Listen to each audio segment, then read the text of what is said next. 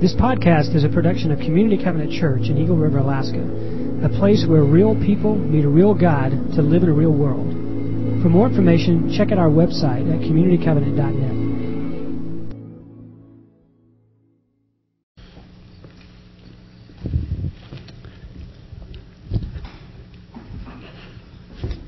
We want to remember the uh, the fallen soldier this week in uh, part of the Fort Rich group that we have some back from now, and just, just how sad that whole thing is, and all that are affected by that. We remember that in light of the resurrection, and we pray that for um, his family and for all.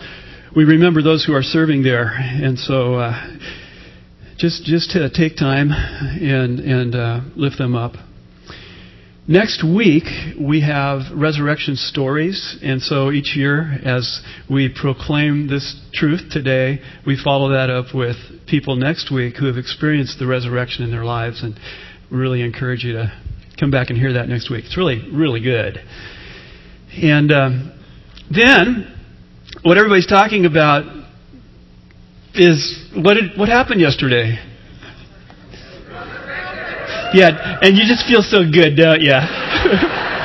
Ah, like, somehow it was all worth it. And I know that some of you are praying, I want to break it again next year. You know? Well, no, no. Not, not so much. And uh, so I have a statement for, about all that. It is what it is. And that, and that is the title this morning. So I was telling Patty last night, I was saying, uh, you know, well, that, the title of my sermon tomorrow is this one. And she says, well, what does that mean? I said, well, nobody really knows, but everybody says it, and they sound really smart, you know, so profound thing. So I wanted to, I did a little research on this and came up with what it means. And this is just uh, from one website. Yeah, it ain't going to change, so deal with it, or don't. I mean, that's real helpful. Yeah. Oh well. Get over it, accept it, and move on. And my favorite, Cry me a river. Yeah. So, uh, and then this one, another, somebody had a little contrary opinion here, if I can get that up there. A trite, overused, and infuriatingly meaningless cliche. and if you feel that way about this, you're going to hate everything that comes from this point on, because I'm going to I'm going to overuse that phrase again. It is what it is. And uh, this, what I want to do is go through this Easter story this morning and look for that, some places where that phrase might you know, pop. It has some value, but you get the idea that it's kind of a, there it is, deal with it sort of a thing. And uh, uh, Matthew's story. So in Matthew's story, we're going to see how that works. I want to I want to uh, not apologize, but explain. If you've been here on Easter before, you'll notice a pattern. Okay, 17 years now. We started at Gruening Middle School, and, and I've been doing what I'm doing today and loving this day more than any other, I think. And it's because of um, this Easter story. And so a lot of pastors or uh, people that will talk about Easter will uh, there's many places in the Bible that refer to the resurrection and the meaning that the resurrection has in our life, but I always just want to go back to those original four stories Matthew, Mark, Luke, and John. So when you're here on Easter, that's what you're going to hear. It's pretty predictable. I'm going to take one of those stories, and there's a reason I do that, and it's because when it was my second year of my Christian life, so I, you know, in my mid 20s, and I experienced Easter for really the first time, I think, in, in just what it means. And I read this story. I can't remember which account it was, or maybe it was all of them, but it just, I put myself in the story. I used my imagination and I put myself in the story and I allowed myself to feel what they must have felt that day. And that had a profound effect on my life. And therefore, it's my story and I'm sticking to it. This is the story that I always go to. It's the most raw and intense, unfiltered meaning of the resurrection as we walk through these 10 verses together one more time. Well, uh, the people ha- that have been here over those 15 years, I want to say, have experienced some of the resurrection. It's so cool to have people tell their stories. You'll hear some next week, but people who have come alive as a result of basically the Easter story. And I remember one guy sitting right there in the second row, right? Okay, that's Patty, right in there somewhere. His name was Clint. He was here. He was an Air Force uh, F-15 pilot. Well, we, you know, that's that's so 2008 F-15s. You know, we moved on, but. Um, but he, he was, yeah. But he was here that day and his marriage was in deep despair. And I said some things about how, you know, all these, how the resurrection can work and how it can take a dead marriage and resurrect it. And he grabbed onto that. And he would come up to me many times uh, later and tell me exactly what I said that day and he, just word for word. And when Clint said it, I'm sure it sounded way better than what did I say that? Man, that's profound. I didn't know I could say that. And he, but what happens there is that the Holy Spirit of God activated something in his life, and he grabbed onto some some hope that was wasn't there when he walked in that day. And and Clint uh, has his life has been resurrected. His marriage wasn't. That's but that's not even an issue for him now. His life has been resurrected. So uh, those things happen, and Easter is one of those days where it seems to happen more than any other. Uh, Matthew 28. To get into Matthew 28, you have to at least refer back, and that's what, what Tyler did in worship. But if there ever was a story that sort of brings out that it is what it is, deal with it, accept it, and move on, you could say that at the end of Matthew 27, where Jesus has been crucified. And to quote from uh, a, a, movie that used to be shown on Easter every year, if you're old enough to remember this. The coroner in The Wizard of Oz says, said of the witch, she is not merely dead, she is really, really most sincerely dead. And you could say that about Jesus. You need to know that, that he was, he, when you're crucified on a cross, you're dead. And there's no hope. Not only did he die, but the hopes of all those who were following him died. So, you know, the, the end, the, you can hear, as I experienced the resurrection in, that way I mentioned earlier, I can just imagine them feeling like, what is the point? I mean, we've just got to move on. We're going to, okay, get over it, deal with it. It is what it is. Death has happened. Story over. So that's how we start this Easter morning story. As these two women go out to the tomb, and they're going to anoint uh, Jesus' body for, for burial.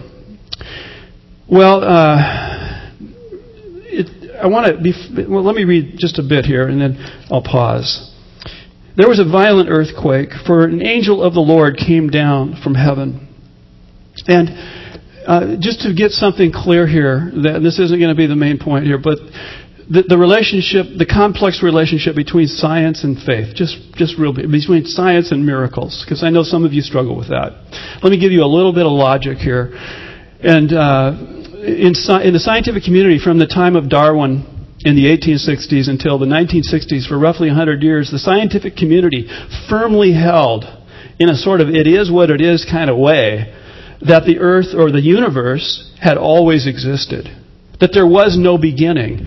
And therefore, you Christians that talk about it having a beginning, you, you, know, you just need to accept it, move on. There is no scientific evidence that this universe ever had a beginning. But guess what happened in the 1960s? As scientific evidence came in that there was a beginning. And it started very uh, abruptly. Okay, we know that is in scientific, in the is Big Bang theory, whatever, but it's not just a theory anymore. You can't be a scientist today and not believe that. There's a new it is what it is in the scientific community, right? You know that? that? That during my lifetime, the standard thing was this, and now it's this. Totally different. Now, what that means is that um, that there was so okay. You have a you have an existence that, that something that comes into existence that wasn't there. Therefore, logic, this is just pure logic, not Christian logic, pure logic. Therefore, if it exists, it must have had a cause. Wonder what that cause could be. Something that created out of nothing. How, what are the? So the Christians come in and say, hey, fits right in with our story. That God, from outside of this universe that we know, from outside of creation, created this story, or this place. That's, that's perfect. And we believe that the Father, Son, and the Holy Spirit, because You know, the scriptures make this clear. we believe that they were involved in the creation process, that his fingerprints are over everything. Therefore, just taking that logic a little further, we're into a story here, and people say, angels? Earthquakes that don't seem to have, I mean, the stuff we're going to read about here, well, tell you what, if God created the world, if His fingerprints are all over it, what's the big deal with Him doing something that interrupts what we call normal life? I mean, if it's open to God, if He was the Creator, then you would expect to find Him, if He has love in His heart and He has power that He wants to use, that, that He would have activity in this life. And that he would touch people the way he does in this story, and that he would still touch people today. That is totally consistent. There's no illogical flaw there. That's where I'm coming from. Okay? So when I read about these miracles, I don't, I don't pause and say, I wonder, I wonder, I wonder. No, it just makes sense. How do you explain this universe? Well, you work backwards and you'll figure it out. So we get into this story. Moving on. And we find an angel, what am I going to say, an angel with an attitude. You ever met one of those? well, there was a violent earthquake, and uh, going to the tomb, this, uh, the angel of the Lord came down, going to the tomb. He rolled back the stone, and then, can you imagine? Okay, you roll back the stone, this, this round disc, and it, it's fairly large, it'd be hard to move, and then he sat on it. I just like this. I think he was having some fun. he sat on it. And the guards, God loves irony. It's all over Scripture. Irony is, is um, a great form of communication. The guards who were sent there to guard the body of a dead man, interesting, become like dead men, the Scripture says. Isn't that interesting? They were shaken. There had been an earthquake, but that didn't shake him. What shook him was the sight of this angel with an attitude who's having some fun, I think. At least if I were that, I would have some fun there. And then the story goes on. The, the guards are kind of out of it at that point. And he begins to speak, this angel, to the women in verse 5. The angel said to the women, Do not be afraid. How, how many times do you hear that in Scripture? What does that, what does that imply? They're afraid. Yeah, do not be afraid, for I know that you are looking for Jesus, who was crucified. He is not here. So listen to all this. He is not here. He has risen. He is uh, just as he said, and come and see the place where he lay, the empty tomb, and then go and tell his disciples. And then he ends it all.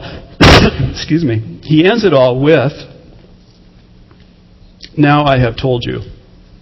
Which roughly translated means, there you have it, which roughly translated means, it is. Come on, it is what it is. Yeah. He's risen from the dead.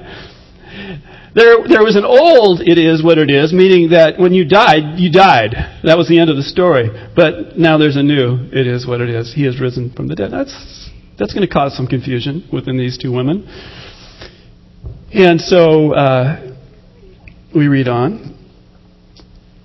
Verse 8. So the women hurried away from the tomb, afraid yet filled with joy, and they ran to tell his disciples. Afraid yet filled with joy. Let's linger over that a little bit. Why? What? Well, first of all, there's got to be some confusion here between the old it is what it is, the old truth that they know that when someone dies, there is no, that's the last word, the final, what more can you say? And the new it is what it is, when they've heard this, at least heard, they haven't experienced it yet, but they've heard from an angel the truth that he is risen from the dead. That creates some cognitive dissonance, some, how do you resolve that confusion within them? So, uh, why are they afraid? Well, uh, they're afraid. Well, first of all, just to meet an angel with an attitude would be enough to scare you. And secondly, they're on the wrong side of the authorities, right? The, the, the, the powers that be that are moving around, they're on the wrong side of that equation. And then third, they've got to go tell men. Uh, women, do men always, you know, get it when you try to tell them something? and maybe a little bit of fear of being laughed at Because you know that in the first century Jewish culture that a woman's testimony in court was not even allowed. So there's some fear there. And what, what would be the source of joy? Well, the joy would be in the possibilities that maybe, just maybe, this could be true. And you think about how you would feel. This is part of my thing. How would you feel if you had to hold all of that together inside of yourself? You would probably be afraid and have joy at the same time until something else happened that tipped the scales in favor of one or the other. Well, um, my only, well, my, the thing that comes to my mind is when my um, uh, son and I were, many of you have heard this story before, but we were in 2003 on the uh, big the Big Su River. We had come down Little Willow and we're fishing for kings, and we got into a uh, what's known as a sweeper, which is not something you want to get into, but it is what it is. There it was, you know, and uh, we reacted. Uh, best we could, and I, I held on to the sweeper. I got we got flipped over. We had a cataraft, and my son Aaron stayed with the cataraft, and I'm holding on to this sweeper, and not, you know, fearing for my own life, but also fearing for Aaron as I see him as I swam to shore in that torrential current, and I see him going around a corner holding on to that cataraft.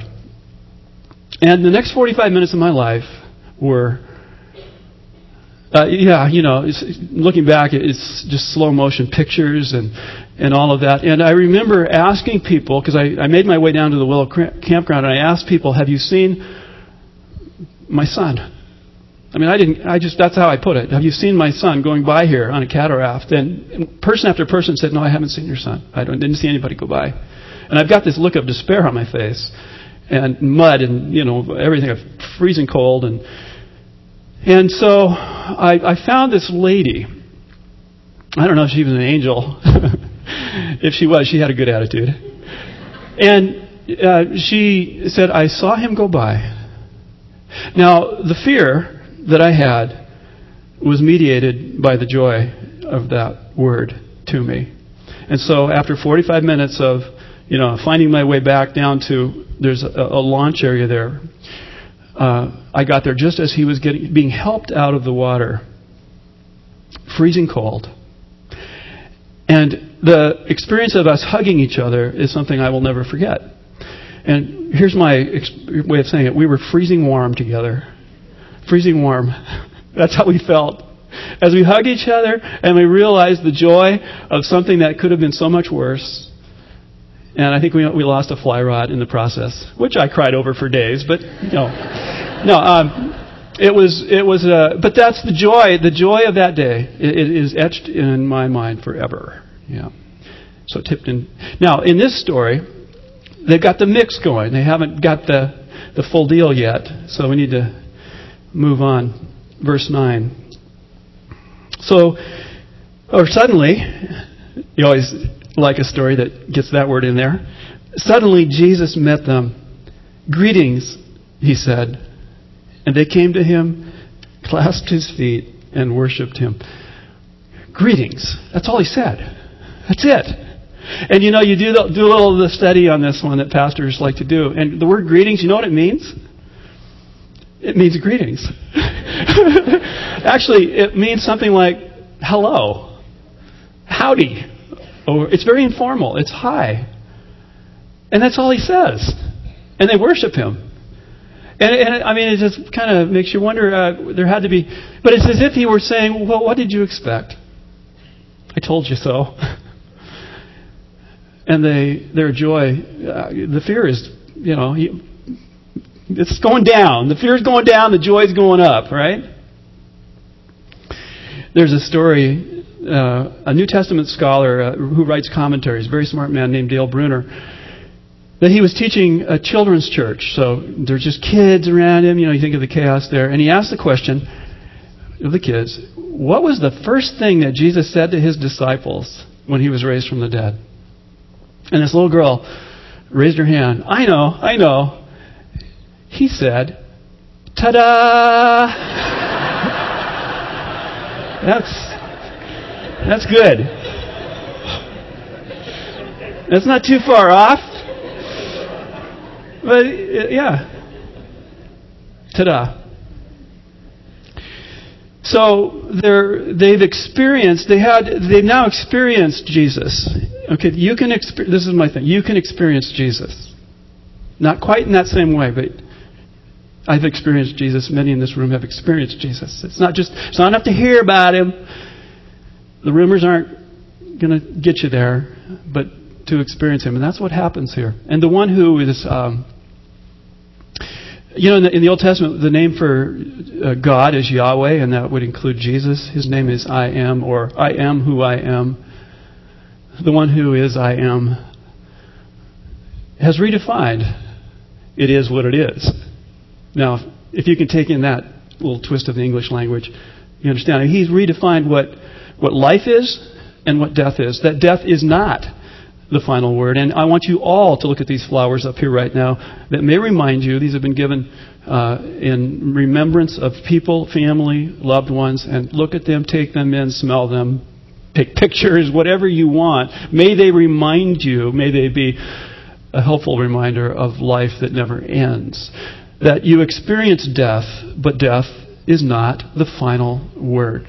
Allow this story to bring comfort to your soul as you think of loved ones. Now, the Apostle Paul, who wrote 30 years later, and who we have letters from in uh, particularly 1 Corinthians 15, which is looking back on this Easter story from a little more perspective. And he makes this wonderful statement that I, I love. He does a little ta-da thing on death, if you've ever read that thing that he does there in 1 Corinthians 15. He says, Oh, death. He's just speaking right into death. And Paul is uh, years away from his own death when he writes this. He knows it's coming. O death, where is your victory? O death, where is your sting? Yeah, that's a that's, that's some poetry there that you can allow that. And he, basically, he's saying he's taunting death. He's saying, death, you have, yeah, you'll have your way with me, but it's not the final word. It's not the last word. Yeah, Jesus is the last word. God is the last word. The one who created the world can recreate the world. The one who made the world can remake the world. The one who created the world can remake me. So the questions are here, here's a couple of questions for you, and then we'll have a prayer. Um, what are the odds that you'll never have another problem in your life? yeah. We may set that record next year. Who knows? Um, what are the odds that you won't die?